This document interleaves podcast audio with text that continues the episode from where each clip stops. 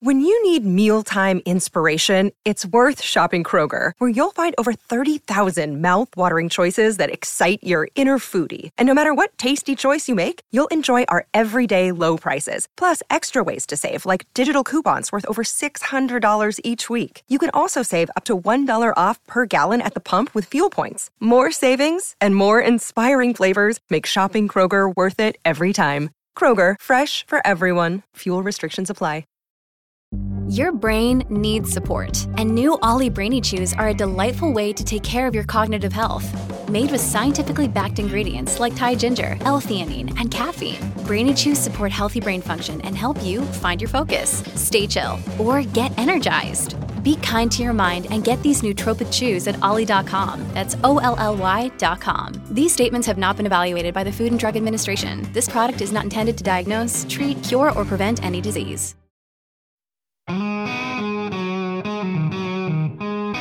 What kind of a show are you guys putting on here today? You're not interested in art? No. Now, look, we're going to do this thing. We're going to have a conversation. From Chicago, this is Filmspotting. I'm Josh Larsen. And I'm Michael Phillips. Excuse me? Excuse me, miss. Could you give us some change, please? We need to buy ice cream. Because we don't have any money, we just have five cents. Yeah, we just have five cents. And the doctor said we have asthma and we gotta eat ice cream Yeah. right away. Josh, could you please get your kids out of the studio while we're recording, please? Those are not my kids, nor are they Michael's, but some of the child actors who make up the cast of The Florida Project, director Sean Baker's follow up to his acclaimed 2015 film Tangerine. Set in the shadow economy in Disney adjacent Orlando, Baker's film stars many non professional and first time actors, along with a two time Oscar nominee, Willem Dafoe. Michael and I review The Florida Project, plus, we have an interview with Baker, ahead on Filmspotting.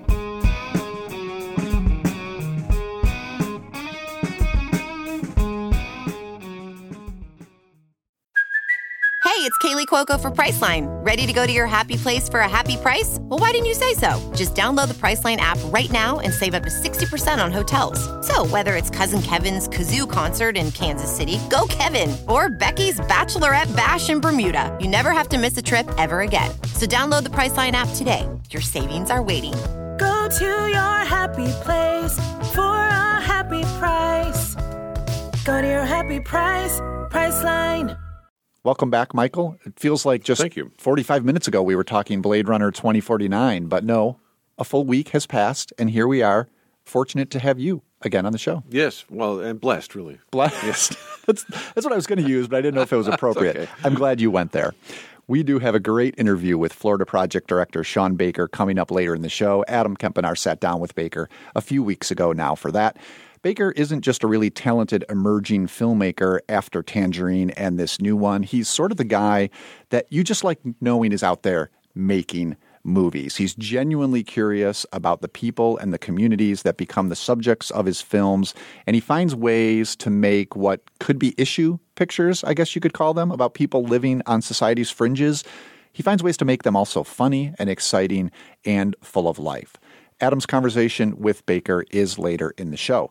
But first, Michael and I weigh in on the movie. Baker's Tangerine made my 2015 top 10 list. Is the Florida Project headed somewhere similar? The man who lives in here gets arrested a lot. These are the rooms we're not supposed to go in. But let's go anyway. Could you give us some change, please? The doctor said we have asthma and we gotta eat ice cream right away. Here you go. Ah! Hey, Lee, we got a situation here. Open up. It's only second week of the summer, and there's already been a dead fish in the pool. We're trying to get it back alive. Water balloons thrown at tourists. Boobies! Boobies! I failed as a mother, Moonee. You yeah, Mom, you're a disgrace. Josh, when a movie shot almost entirely on iPhones turns out to be not just striking looking, but also really good dramatically, people notice. And that's just what happened with director Sean Baker when he co wrote and directed the 2015 film Tangerine, set in LA and scrambling after its own characters, a transgender prostitute chief among them. Now, Baker has co written and directed The Florida Project, again with the same collaborator, Chris Bergoch. And though this is another sun drenched movie, it's set in Orlando, not LA, and it's in the vicinity of Disney World, but worlds away. This is the story of a mother and a daughter living in a $38 a night room at the Magic Castle Motel. It's managed by Bobby, played by Willem Dafoe. We meet a lot of other characters ordinarily left in the margins of American movies in the Florida Project. Josh, there's lots to talk about here, including how different this film is visually from Baker's previous film, Tangerine. So the question is Is Baker making good on the promise?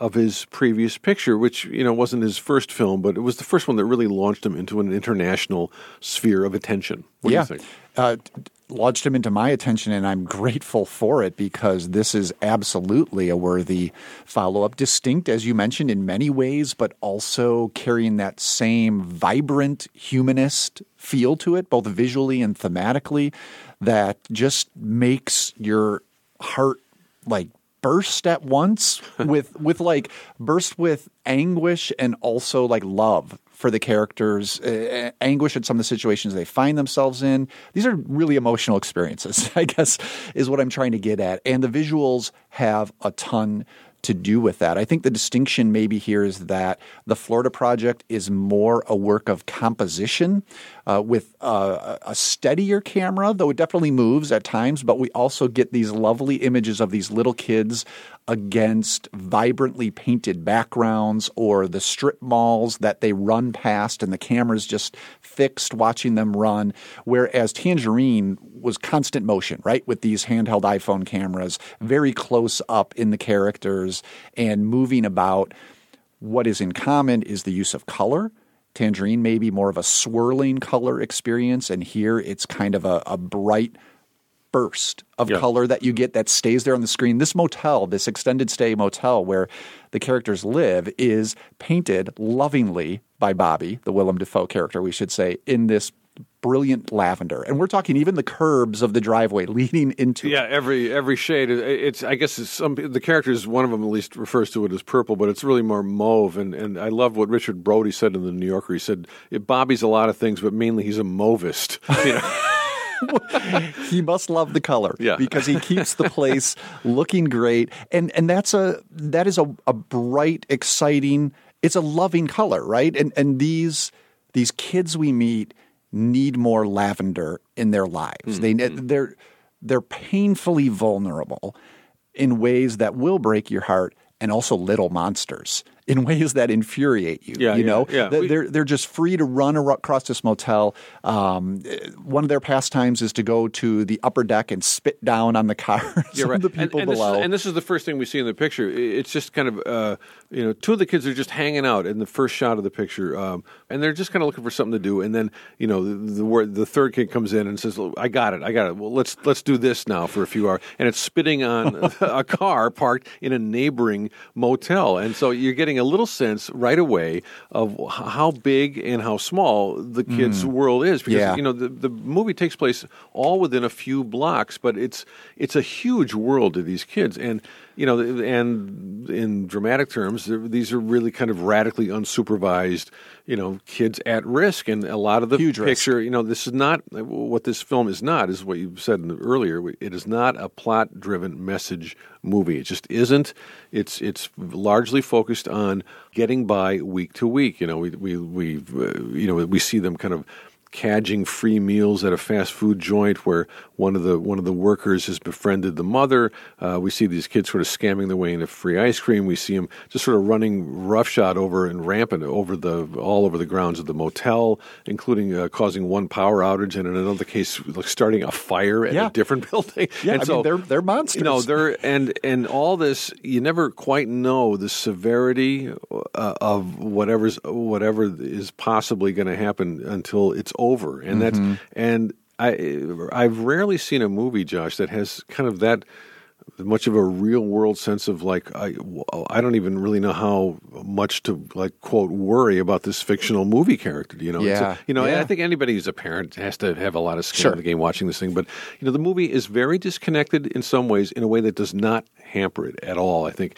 when the movie becomes more when the plot becomes more focused on the specific kind of like work work that the mother Hallie does, and how that's actually really going to bring in the child protection services Yeah. agents, you know, for the kid.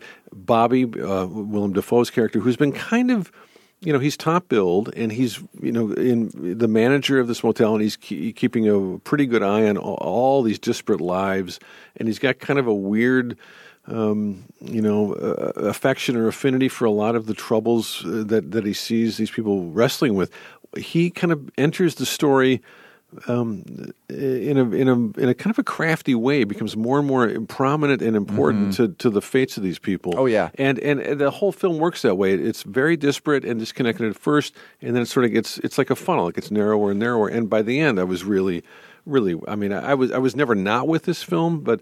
Uh, this is one I really hope people find. I oh, really do. absolutely. Yeah. And we'll get to that end, and I definitely want to spend time on Dafoe. But I'm wondering, I don't think this ever tiptoes into that realm of exploiting our worries about the children. Did you feel that way? To, No. To, to me, even when something really horrifying is right around the corner, uh, I felt like it was more a picture of the reality that kids like this might have to deal with than trying to ring up the drama or to ring out our emotions in some way. I, th- I think the Florida Project really nicely walks that line, and and maybe one reason is because it's it's not all obsessed with the awfulness, if you want to call it that, of what some of these kids face and having to live life day to day, not knowing where their next meal comes from. That doesn't seem to be the main thing it's concerned about. And it also, this is crucial, and Tangerine was so full of this. It allows these characters moments of grace and loveliness and beauty too. So it's not wallowing in the grittiness, I guess, is what, Right, what I'm trying to say. And, and there's a couple instances. One of them comes early on. It relates to that opening sequence where they're spitting on the car's windshield. So they get caught, they get in trouble, and Hallie drags her daughter to apologize reluctantly, right? Because obviously this is where the kid's learning this sort of behavior. And we see many scenes of that where she's modeling her mother, who's Mm-hmm. very abrasive and aggressive for her own reasons. Desperate. She's a desperate she's desperate. Yeah, yeah, exactly. yeah. So she has her reasons, but that's how she meets society, and her daughter is following those footsteps. But she brings her nevertheless to make this apology to the woman whose car has been spit on. And as the woman and the mother are standing there watching the kids clean it up, this weird moment of community develops among them, even though they were antagonists before. Because this other woman is also raising, I think, her grandchild, who goes on to be one of Moonee's friends. Right, right. And they're in a similar situation, and they start to recognize that. It doesn't become too mawkish. They don't all become friends Right. and everything work out. But there's this moment of gentleness that that the film also takes time for. And I want to mention another one, which is one of my favorite scenes I've seen so far this year. It's when Dafoe's Bobby is done with his rounds. It's about dusk, and he's just leaning over one of the outside balconies, the walkways for this motel. He pauses, takes a break, and lights a cigarette. And the lighting here, we should say that the cinematographer is Alexis Zabe, notably has worked with Carlos Reygadas, so we're dealing with some real talent here. Yeah, fantastic. If you have if you've never seen Post Tenebras Lux, Oh, yeah. uh, Oh. that worked together. Uh, Silent. Light as well, they, Yeah. they worked on.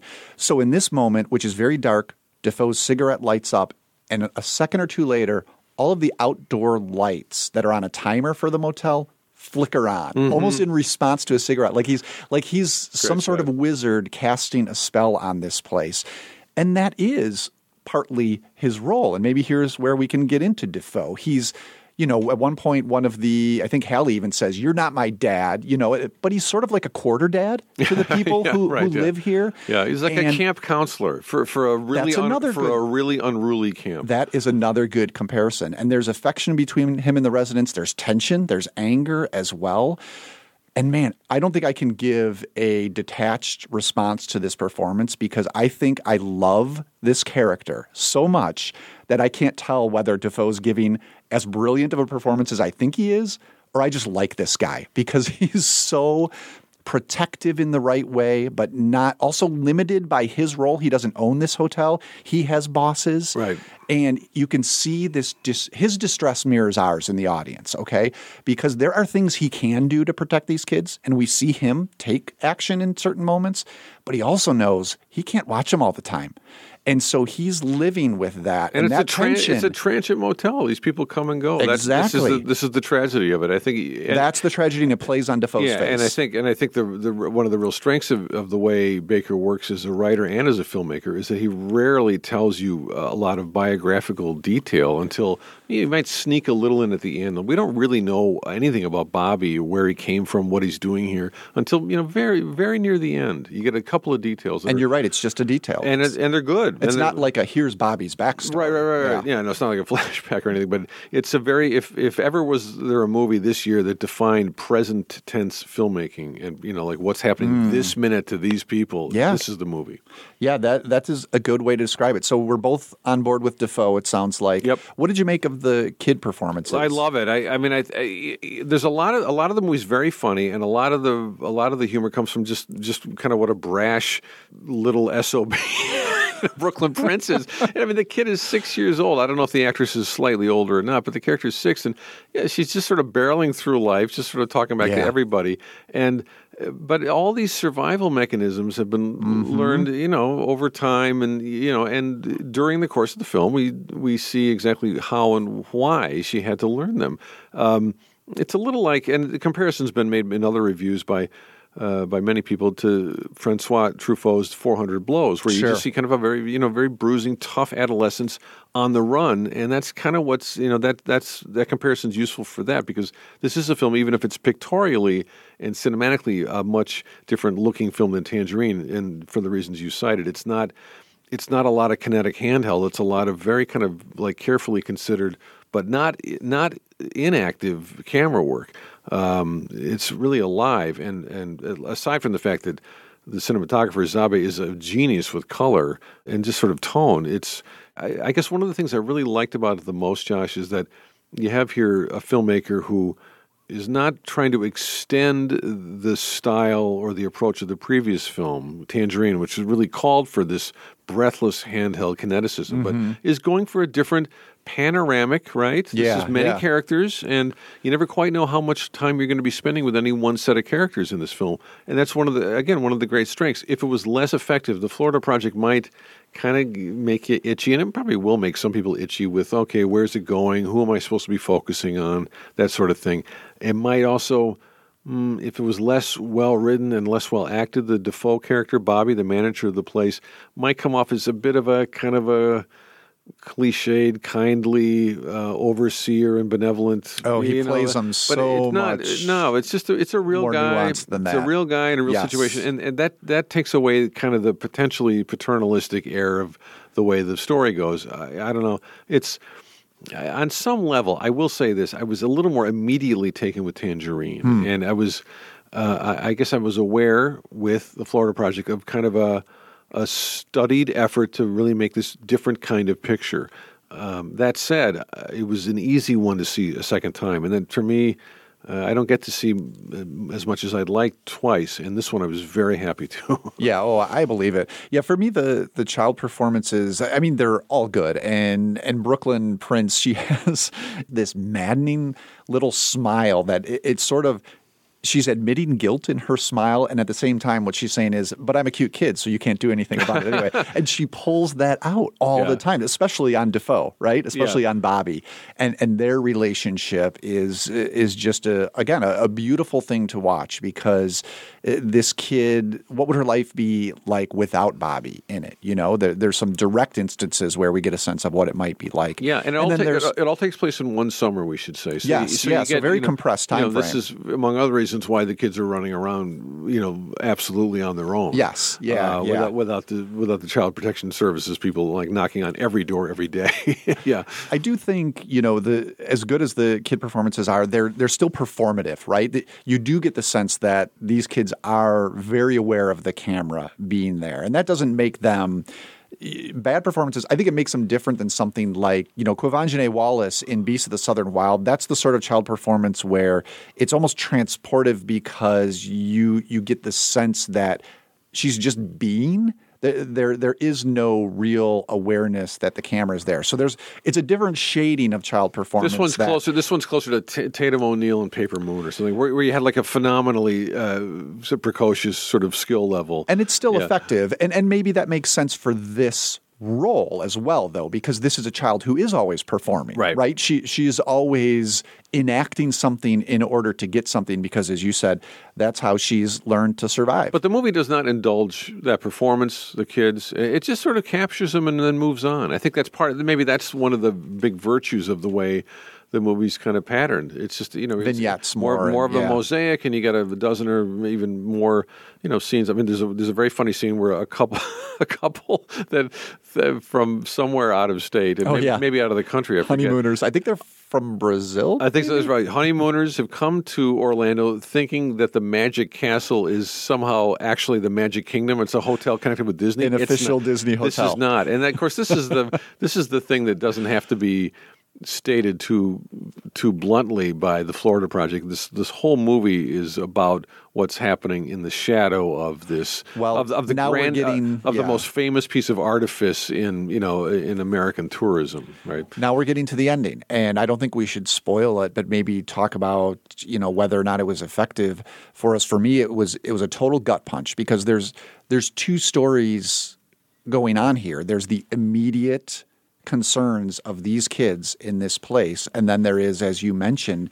this other world steps away that is going through the motions without recognizing these people or this place. One little detail that I love is the tourist helicopter that takes off and lands in the property just next to this Right. motel.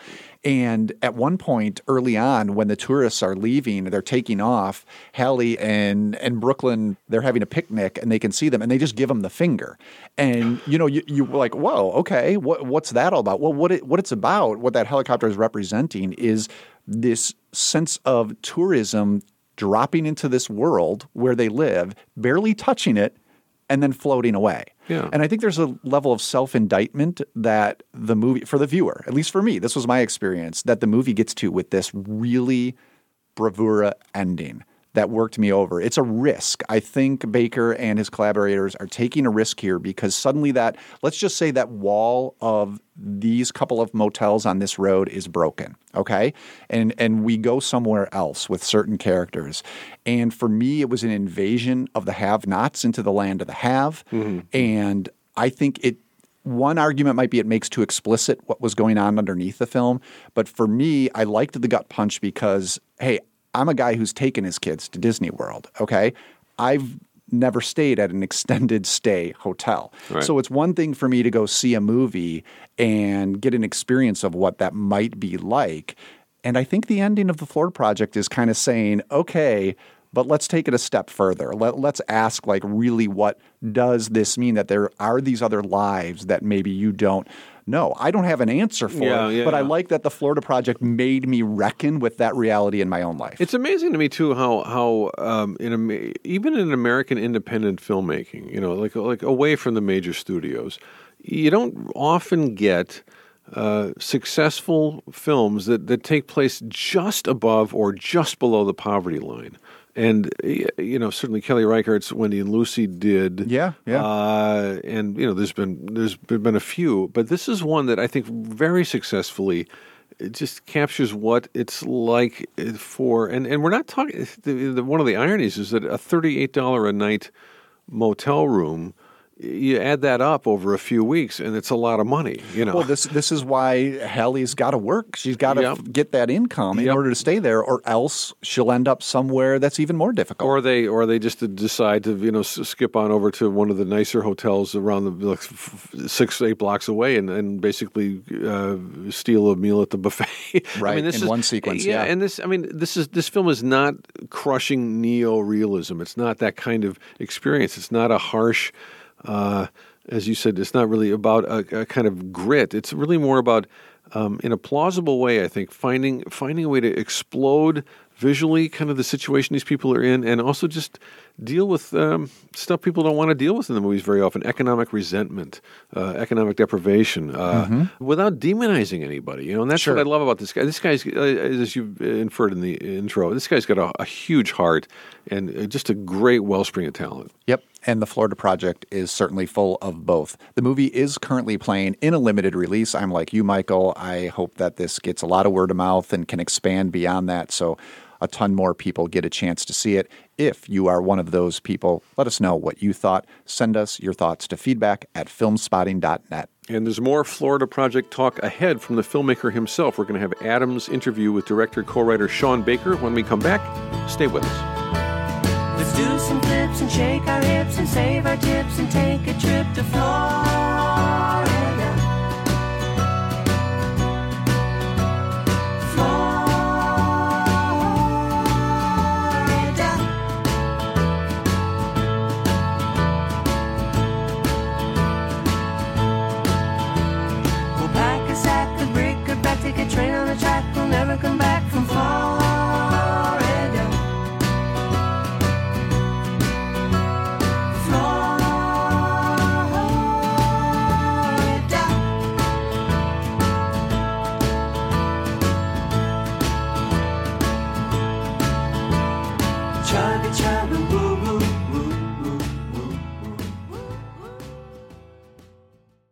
You just heard Michael Phillips and I review the Florida Project. Now we're going to turn the show over to Adam and his conversation with Florida Project director Sean Baker. Baker is the director of six feature films going back to 2000, but for many people, including us, it was his 2015 film Tangerine that really got our attention. That film, famously shot on an iPhone 5, was set in Hollywood on Christmas Eve and trailed a pair of transgender prostitutes as they hunted down a pimp slash boyfriend. While authentic to its gritty setting, Tangerine was also moving and funny and deeply empathetic to its characters. It was also one of the most acclaimed films of the year, racking up awards at festivals all over the world and making appearances on many critics' Best of the Year lists. Not to be outdone, we here at Filmspotting gave Tangerine our Golden Brick Award for the best film of the year from a new or emerging director. Baker's new one, The Florida Project, made its debut this spring at the Cannes Film Festival. In his interview with Adam, Baker talks about making an issue oriented film about Florida's hidden homeless that's also inspired by The Little Rascals. And he talks about what it was like inserting the veteran actor Willem Dafoe into a cast of kids and non professionals. At the end of the conversation, we'll hear Baker's answers to the Filmspotting 5. This is our fun rapid fire Q&A. First, though, Adam starts his conversation with Baker asking about the Florida Project's remarkable child actors. All of the scenes with the kids, the trick you pull off here of them not feeling really like they're acting at all. It does seem like you're just capturing them as they are in those moments. How did you pull that off? Because it has that sense of almost improvisation, as I said, real life as it's happening, but also it feels like it's it's serving your story. Well, thank you. I really, it was very, very important to me to have very, um, just amazing little performances from these kids. I, I wanted, that's the first, when I see a film that has, uh, you know, children characters in it, I, um, I'm always weary. I'm always concerned that I'm going to see that stilted Hollywood child performance, and um, and I wanted to avoid that at all costs. I just uh, the previous year saw you know Bruno Dumont's P'tit Quinquin, and you can see the height of you know what what real child performances can be. I'm very inspired by the Little Rascals. I think that they um, achieved stuff a hundred years, almost a hundred years ago, that we haven't been able to achieve much of uh, of that sort of thing since. Um, so um, I worked with an acting coach by the name of Samantha Quan. I I did not know how much I needed her until we were actually rolling. At first, I thought I can probably handle this. I can probably use editing to manipulate okay. performance. But I also was very, I, I was adamant about taking the time to cast right. I always do. I mean, cast is everything, and and I can't live with my films if I if I see a weak link. Mhm. I, I the, the cast. I have to be incredibly proud of the cast and very happy with the entire cast. So, in this case, I was like, I'm not going to make this film unless we find the present day Spanky McFarland. Um, Spanky, I consider that like the ultimate child actor, and now, uh, now, now I consider Brooklyn to be because there was that one day where I was getting a little bit worried. We were about two months out from shooting, and we didn't find this this girl yet. And suddenly, you know, Brooklyn walks in for her audition, and within seconds, there was something we are all looking all the, our team that we are all giving each other the eyes of, uh, okay, this I think we found her. Yeah, uh, she's just so incredible and she worked very closely with with Sam. But to tell you the truth, with her in particular, she's a born thespian. I mean, she really is is acting. There is a true performance there, a true character that she found.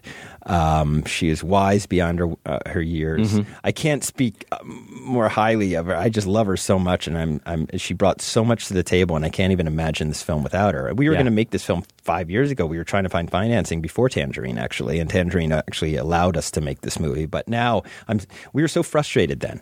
It's like we can't make this film. I don't know what we're going to do. But now I'm so happy it didn't happen because. Well, Brooklyn would have been one, so so now she's the proper It was age meant to be in some way. be, yeah, Yeah. But but but really quick, getting back to Samantha and the and being the acting coach, she's she really uh, for the three kids, you know, Christopher Rivera, um, Valeria Cotto, and, and Brooklyn, she really made it a really fun sort of summer camp environment for the kids. It was shot over their summer, so we were taking their summer away from them. Mhm. So we wanted to give them the best experience possible. It feels like Moonee's having a summer, the perfect summer experience. So. I think they Yeah. were. Yeah. And and at the end of every day, you know, you have limited a number of hours that you can work with children because of child labor laws. So, you know, you you get to that 6-hour mark and you have to let them go and she would never want to go. Hmm. She was she was she was having so much fun. She never wanted to go. And we were like, "Well, it's the law. Get out of here."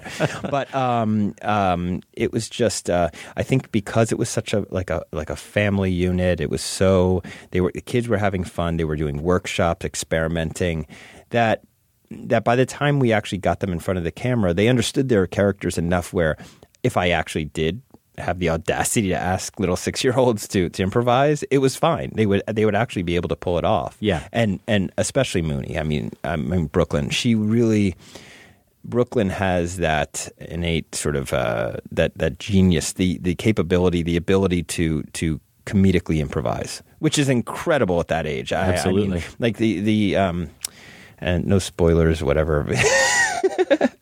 but at the end of the film, near the end of the film, we we just spend time with her eating at at brunch Mhm. uh, at a at a higher end hotel that her mother brings her to. Yep. and um, I just wanted to document her eating. Right, which Yeah, you do yeah, because we yeah. don't even cut to the mom at that point. We just no. stay on Moonee. A series of jump cuts, Yep. just watching her. And what I did was that I just basically rolled two large, two long mags on her, which are thousand foot mags on a 35 millimeter camera. So it's literally like 20 minutes. And we just watched this girl eat for 20 minutes. And, and all of our scripted lines, we, Chris and I, of course, we do have a full screenplay. So, but I, I encourage improvisation on top of it. So, she got through her 15 scripted lines within a minute and a half, and we Mhm. had 19, 18 minutes to burn.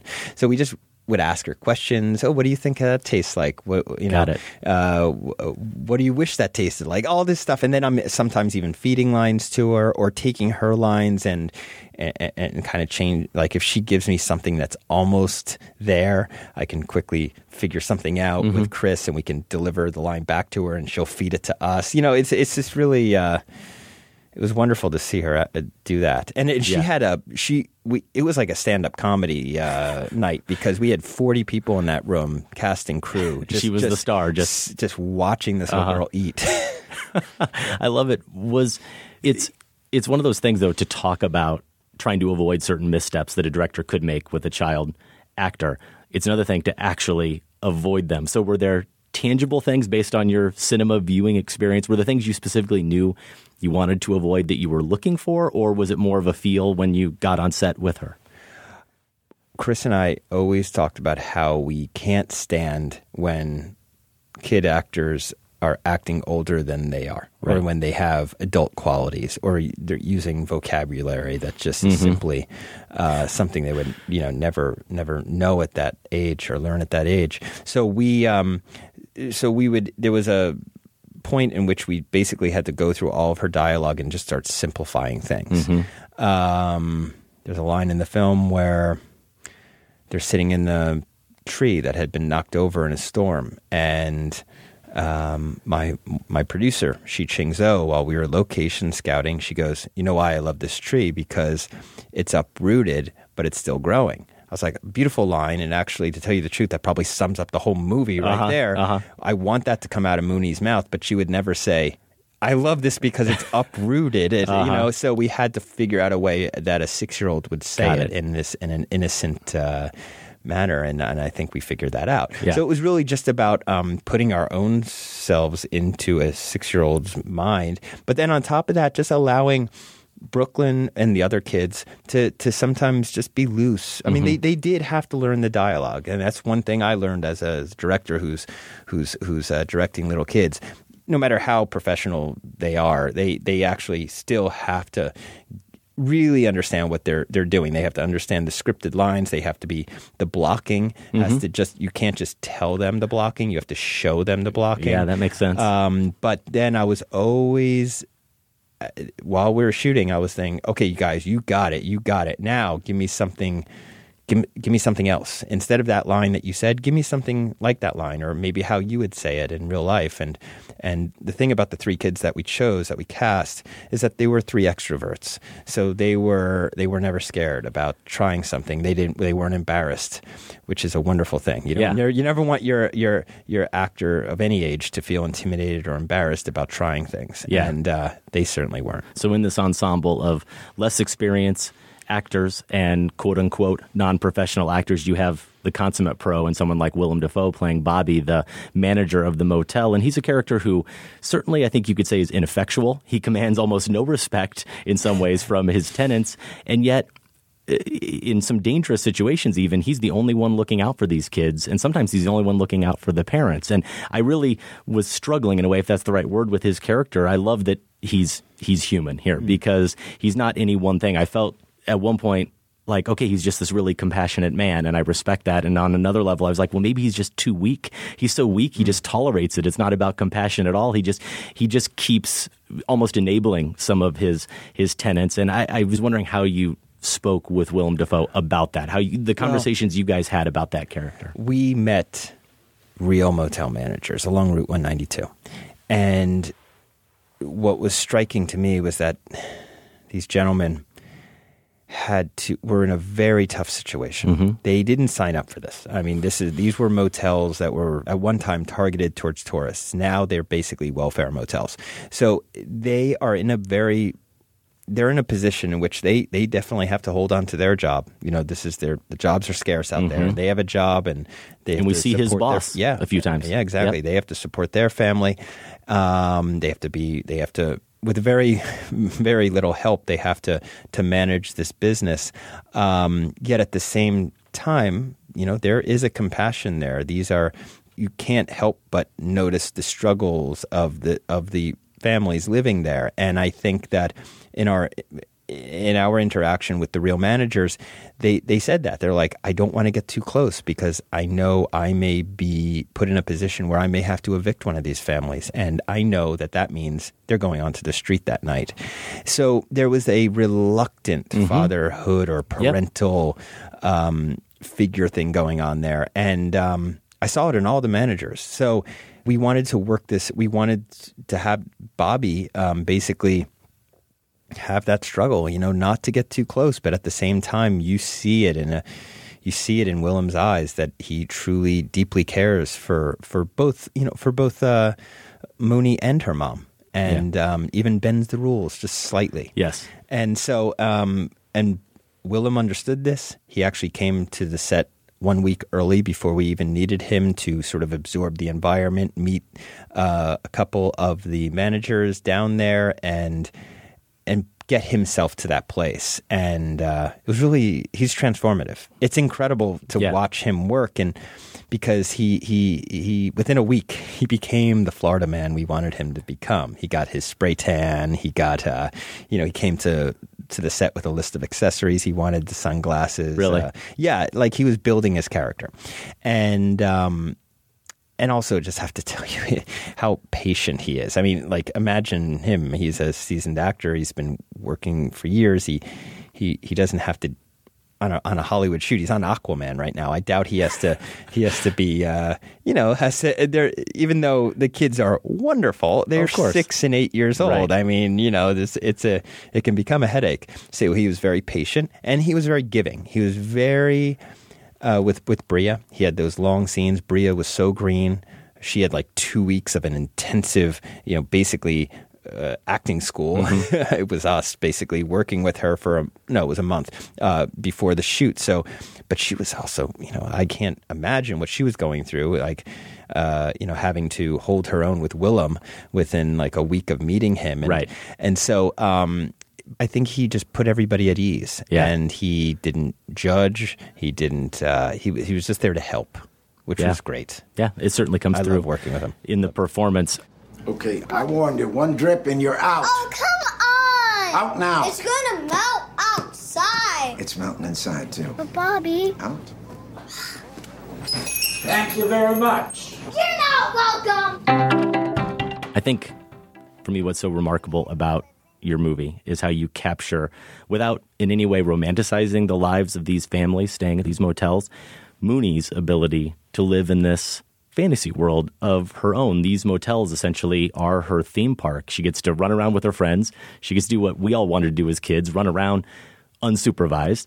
And she stops and gets some food there. She picks up some ice cream there. How appealing was it for you to try to realize that world from her point of view and in the process recognize just how different it could be from that point of view? That was a, a treat for us to be able to that portion of the movie to really just focus on the childhood adventures, the little rascals aspect of it was was uh, the easy part for us. Or not the easy part, but the fun part for us. You know, there's this whole other side of the movie that's almost very procedural and, and what's going down with with uh, social services, et cetera, child welfare services. But, you know, our focus was going to be on the kids and we wanted to have the take the audience on an adventure in a very in a way in which the audience is one of the gang, you know? And so I, I've been very outs- transparent about how influential and inspirational the Little Rascals has been to my career. I mean, I, I, I point to it in every film. And uh, there are direct, you know, th this one is more even like a tribute to the Little Rascals. And, uh, and so uh, you know just uh, taking the audience and, and just really I, I didn't really need it to be through the through the eyes of a child but to be just in the presence of these children having spending the adventurous summer with them Yeah.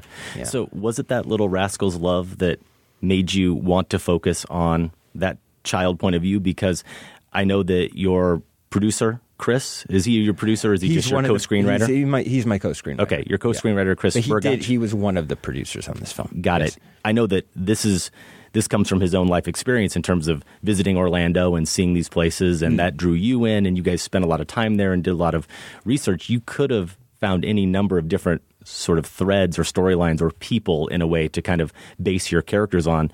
What made you tell a kid's story? Well, there were. I guess it was the juxtaposition of what Mm-hmm. was going on in this particular in this area. Even I mean, the, the- you know, the hidden homeless situation is is a nationwide issue, um, but the fact that you know right outside of the parks in Kissimmee and Orlando, you have essentially homeless children, and so that juxtaposition of you know of of, of, of basically homeless children living outside what we consider the most magical place on earth for children, a, a, a place that was basically designed and created for children. Uh, well, we we wanted to point out the fact that look, if it can happen here, it can happen anywhere. And it was also, i again, yeah, yeah, and it gave me the chance to tell a child's story which I had always wanted to do. I just didn't know how I was going to do it. So Chris brings me the subject. We start studying it. We look into it. We realize our focus is, should be on the kids. And then it was it was my chance of, of kind of melding an issue film uh, into a uh, into this this uh, film about kids that I've always wanted to do. If you think about what the Little Rascals essentially was was they were these comic shorts. Um, based against uh, the Great Depression. These were kids living in poverty as well, but it never really focused on that. It focused on first and foremost kids being kids. So I want to talk about that juxtaposition a little bit because it's not that Moonee's really imagining anything. No. The movie is certainly grounded in her everyday experience, and she yet makes the yeah the most. she makes the most out of it. Yeah, Right. Her her perspective though is you could argue still an illusion in the sense Yes. that for the adults anyway, their life the lives we see are defined largely by struggle. Mm. She doesn't fully have to confront that as as being a child. These motels, I think about you as a filmmaker being drawn to just the visuals of some of these locations, the bright purple walls, and trying to Mm. pass on their proximity to Disney, the Magic Castle, of course, in the name, it's close enough to the Magic Kingdom. Maybe they'll they'll fool a few people. So there there is this whole illusion that's being treaded on there, and you get to you get to play with that illusion in the form of the way these hotels look Right. and how your camera captures it. Exactly. I had eye candy to work with. Mhm. I was given eye candy just by shooting in the location we were shooting, uh, and then having, of course, an amazing cinematographer, Alexis Zabe, to capture that, and my and my production designer, Stephonik Youth, who who was able to, you know, to to help us, uh, you know, enhance it enhance it by just a hair. But yes, uh, shooting along Route 192 was actually very. Um, it was easy because it was just giving me so much to work with. I mean, you have base essentially these small businesses that were at one time um, focused and targeted towards tourists. So they used the Disney mythology and and, and themes and basically ripped them off Mhm. to it to attract tourists. Yeah. So you have brightly colored motels that have themes to them, such as the Magic Castle or you know the Alligator Motel. There were lots that we actually didn't use, and a lot had been shut down over the last 10, 10 years. I mean, the situation that's going on there is that um, they're trying the local government uh, they're- and and the city they're trying to you know beautify the Mhm. section to to bring it back. So you know, if we had shot this film five years ago, we actually would have had more to work with. Mhm. It's in it's in a transitional place right now. I wanted to go back to something you said about this being a sort of issue movie. I don't think anyone watching it would feel that way. I think that's because that of- was a goal. Yeah, I, I'm sure it was, and, and the the kind of touch. Uh, you have there, and I, I read a couple other interviews with you where you talk about that. I don't know if you actually use the word activism, but it's almost as if you you do have an intention to make people aware of people on the margins, and whether there's a specific call to action or not. That element to your films is there, and actually the one that I was thinking about, the only other film I thought about at all when I kind of was processing this movie after seeing it actually was Harlan County, USA. Just because of, Oh, yes. you know, as a documentary, uh, much more clearly an issue Mm. movie, but capturing this miners' strike in Kentucky in the Mm. 70s and just feeling like you understand everybody's situation, their point of view, seeing how this plays out from their point of view, and, and with a lack of judgment completely. I'm assuming that was important. for Yeah, that as was well. very important. I mean, Barbara Kopple, what she does is that you know she really immerses herself. You really feel like you're with her films. You're on the strike line. You're, Mhm. you're getting close to her subjects. That's what we wanted to do here. We basically wanted to very similar to the way I you know approach Tangerine through laughter and through through just simple simple entertainment of, of being with around these characters. I, I, I'm hoping I'm hoping that audiences will embrace Little Moonee, love her so much that you know um, through through being able to share the summer with her and laugh. That at the end, when they're you know the credits are rolling and they're going home, they're discussing uh, the real Moonees that are out there and and perhaps what they can do to help the real Moonees. Um, my my number one goal with this film is to shine a light because that's the first step. Education is always the first step towards towards uh, removing the stigma Mhm. of of homelessness. So that's really the first goal to have people at least interested enough to talk about it and to look into it. For because for example I, I did not know uh, that there was even a term the hidden homeless I didn't know there was a hidden homeless population. No, it wasn't until Chris Bergoch brought this to my attention, and then and then from there on, it's uh, it's really about what how how much the audience wants to get involved and how and, and what we're selling. What and when people ask me during Q and A's, you know, what I can do to help and how we can help, the agencies that we're working with along Route 192, uh, in particular the, the Community Hope Center, which is uh, Hope 192, and they they they provide social services to to homeless families living in the situation there. They're like, you know, this is a national problem. This is a nationwide problem. So what they encourage people to do is look into it in their local community Mhm. because it probably exists and you just don't know about Yeah. it. The type of intentions, though, that you're describing are usually the intentions that I only hear described when I'm talking to a nonfiction filmmaker. And I'm curious where that came from for you. Was that always part of your drive behind wanting to make films? Because not everyone who goes to film school or I want to be a director, I want to tell stories for a living, has that drive. Hmm. I think as I've gotten older, I see it as uh, it's not like a, a responsibility, Mhm. but um, hey, I'm I'm in a privileged place. A I have this platform. I'm lucky enough to to be given money to make to tell stories, and I feel that. Um, eh, See, this is where, for people who haven't seen this film yet, they're probably thinking it's a very political film, and, and it is. But, but as you said, it's it's a, it's done in a way that's disguised and easily digestible. Absolutely. And so my my hope is is that uh, to use this entertainment medium that I've been trained in and trained to do to to help to help the world a Mhm. bit. To, you know to to perhaps uh, have people uh, think perhaps think a different way or Yeah. or open just just just open their eyes to to issues that uh, I feel um, are are very are, are not known about or underrepresented. It's kind of a tough question to answer because I'm basically saying, why aren't you a selfish artist? Why are you such a good guy, Sean? That's kind of what the subtext is.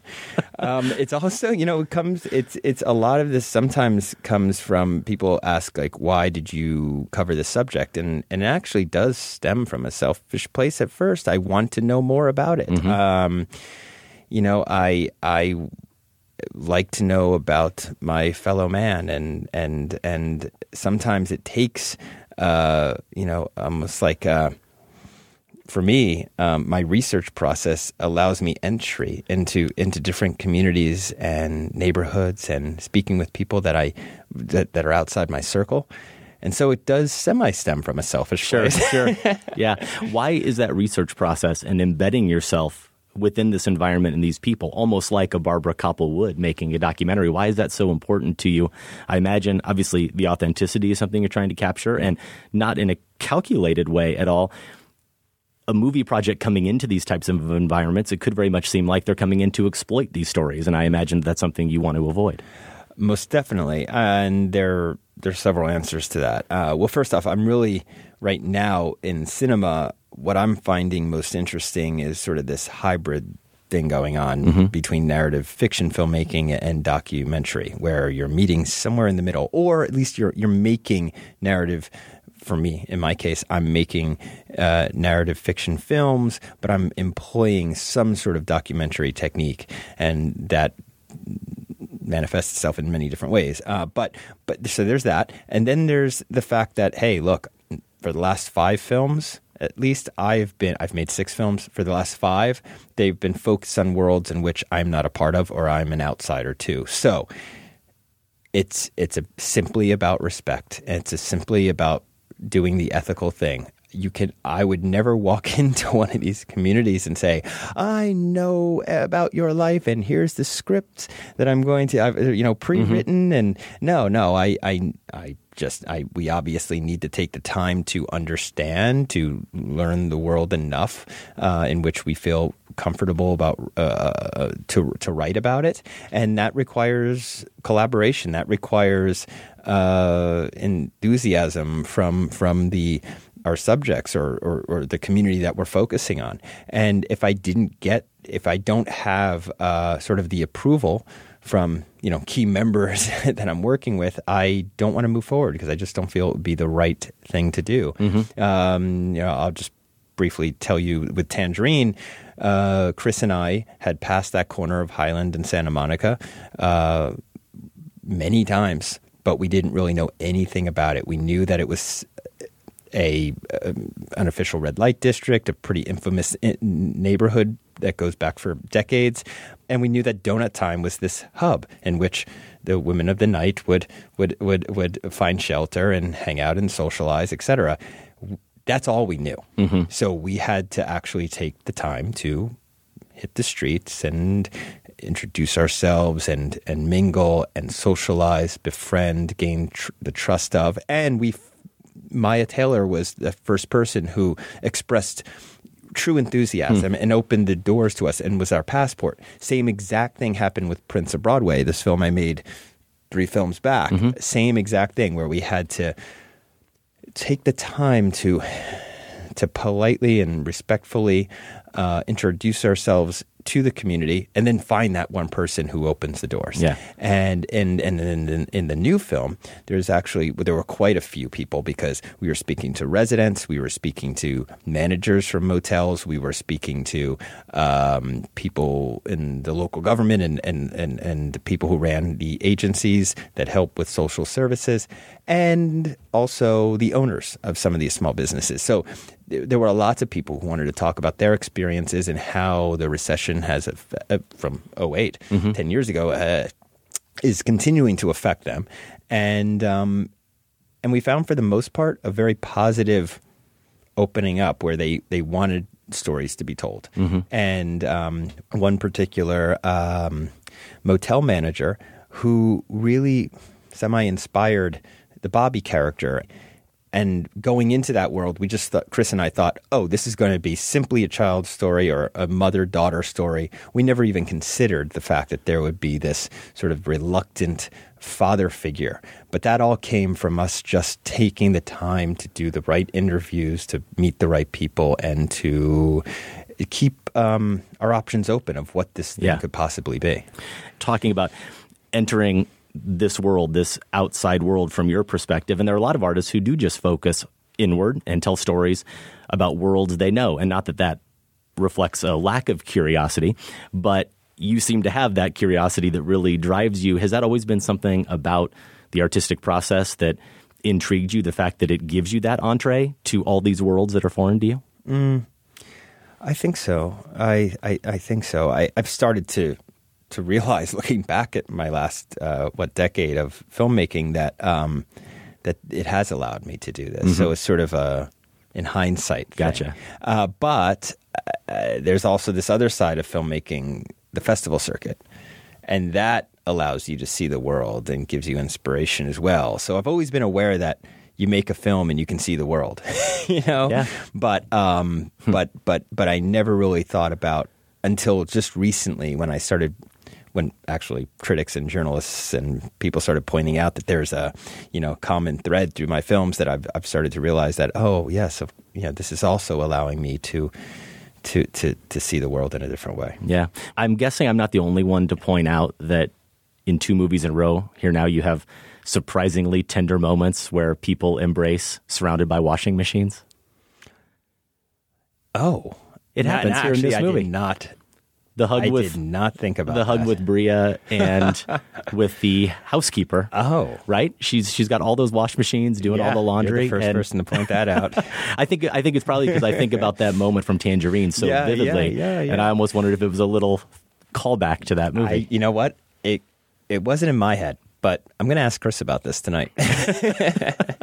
Well, I can't wait to hear how that goes. Okay, so cool. there's a lot more to talk about with this film, a wonderful film, The Florida Project. But we have to close with our quick rapid fire Q and A, the Filmspotting five. Okay. hitting you on the spot here. The last movie you saw in the theater that wasn't your own movie. Oh, damn it.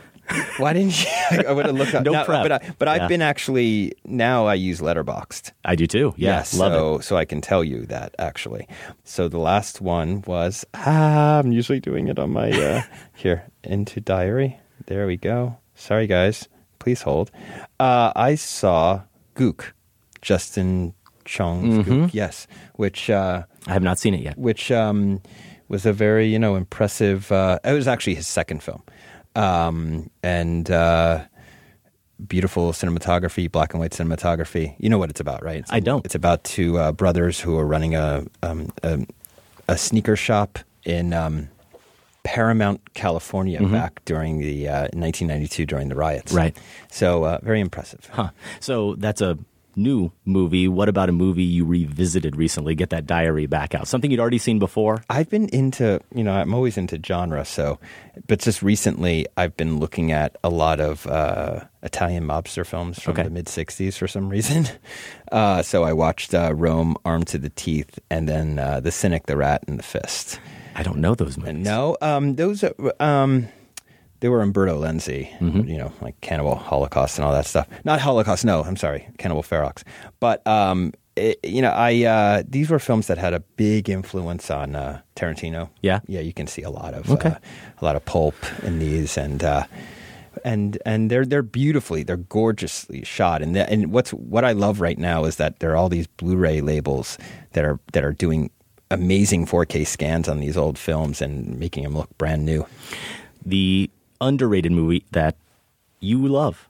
Most people, you know, discerning tastes. For whatever reason, they don't appreciate it, but you do.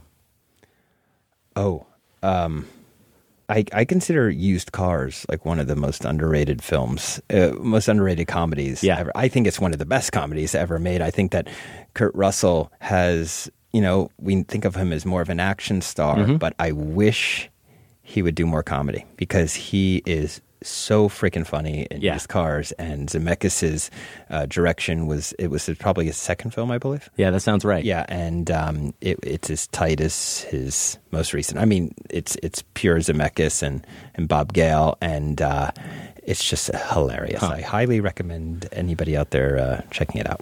A random movie you love. Just what what pops to your mind? Well, I I, I go to my top, usually top Great. three. Uh, Lars von Trier's The Idiots. Yeah, yeah. Always go back to that one. It had a it had a tremendous impact on me, Mm-hmm. and not just because you know Dogma '95 had an impact on me. It's it's it's the type of film where I've been trying to find that balance uh, in terms of uh, you know, comedy and pathos, and, and and I think I I've tried that a lot with you know I try that with I, Tangerine and the Florida Project, but but uh, it's a dangerous film. It's a subversive film, and yet it's a film that's that you can laugh uh, from beginning to end. And so, uh, not not the end, but, I mean, but Never I- the end with No, no, but but uh, the Idiots is a really wonderful uh, underseen film. So, what about the other two? You said a top three, real quick. Oh, uh, uh, Harold and Maude, Yeah. and um, uh, uh, it, it changes a lot. Of course, it does. it changes like every week. yeah, as it should. Christiane F. Okay. Yeah. Well, we'll go with those for now. The last question: Your favorite book about the movies or movie making? Oh, damn it! I wish I was prepped. um, ha- um, how can I not say you know Raging Bulls, uh, Easy Riders? Oh yeah, Biskind's book. Yes, I mean it's just it, it. You get you open up that cover and you're glued. You cannot. Uh, you have to read it from It's cover so to cover. Yeah. Well, And also, it's- just that's the era that I'm most Sure. inspired by. I think that's the era that I wish I was a part Uh-huh. of. You never wish you were older, but kinda I wish I was. And got to be part of that generation. Yeah. Well, it's always a pleasure to talk to a Filmspotting Golden Brick winner, especially one who has such a wonderful new film out. So thank you, Sean Baker, so Well- much for your thank time. Thank you for having me. It's nice to finally be here, and I again I really love your podcast. Thank you. I'm a big fan, and uh, yeah, cool. Thanks. Whoa. Let's go. Come on. Have a nice day. Love you, Bobby. I love you too. Thanks again to Sean Baker for taking the time for that conversation. His film, The Florida Project, is currently playing in limited release. If you see it, we do want to hear your thoughts. Send those to feedback at filmspotting.net. And that's the show. At filmspotting.net, you can also find 12 years of reviews, interviews, and top fives in the show archives. Take a moment while you're there to vote in the current Filmspotting poll. What's the best horror movie of the last decade? And if you haven't already, check out the Filmspotting family of podcasts. We've got the Next Picture Show and Filmspotting SVU. You can find them in Apple Podcasts or through your preferred podcast app. Next week, Adam will be back, and we're going to discuss Noah Baumbach's latest, The Meyerowitz Stories, new and selected, that features Ben Stiller and Adam Sandler. It's currently playing in limited release and exclusively on Netflix. We're going to share our top five Noah Baumbach scenes. We might, might just get to a review of The Snowman as well. This is the new Norway set thriller starring Michael Fassbender. If you have any thoughts about this week's show, send us an MP3 or leave us a short voicemail. Keep it about 30 seconds, and we might use it on an upcoming episode. 312 264 0744. That's the number where you can do that. You can also find it under the About Us tab at filmspotting.net. Filmspotting is produced by Golden Joe Dessauer and Sam Van Hallgren. Without Sam and Golden Joe, this show wouldn't go. Our production assistant is Jeremy Wellhausen. Thanks also to Candace Griffiths and the listeners of the Filmspotting Advisory Board. And special thanks to everyone at WBEZ Chicago. More information is available at WBEZ.org. If you liked what you heard on the show today, give us a rating or a review on Apple Podcasts. It really does help us reach new listeners. Thank you, Michael, for helping out again. We've been working you overtime. Sorry about that. I, I hope you're not too exhausted. It's not hard to s- sit and talk about a movie you really like, like The Florida Project. And, This is true. And even wrestle with one you like with reservations like Blade Runner 2049 recently. So, Well, it's uh, been good to have you on board. Just arrange for good good product. You That know, does help, doesn't it? I don't it? even like to call them films or movies. Just product. product. Yeah. I get it. Well, if listeners want to keep up with you, even though you won't be on the show next week, follow what you're doing, where can they find you? I, I don't care if they don't want to keep up with me. They're going to have to keep Okay. up with me. This is an order. ChicagoTribune.com slash movies. Also on Twitter, at Phillips Tribune. You've got your marching orders now. Go and do it, people. For Filmspotting, I'm Josh Larsen. Thanks for listening. This conversation can serve no purpose anymore. Goodbye.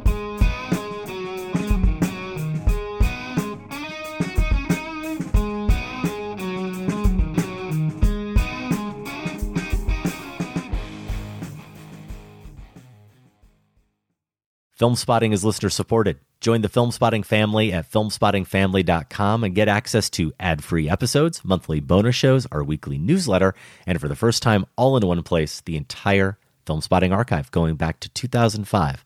That's at filmspottingfamily.com.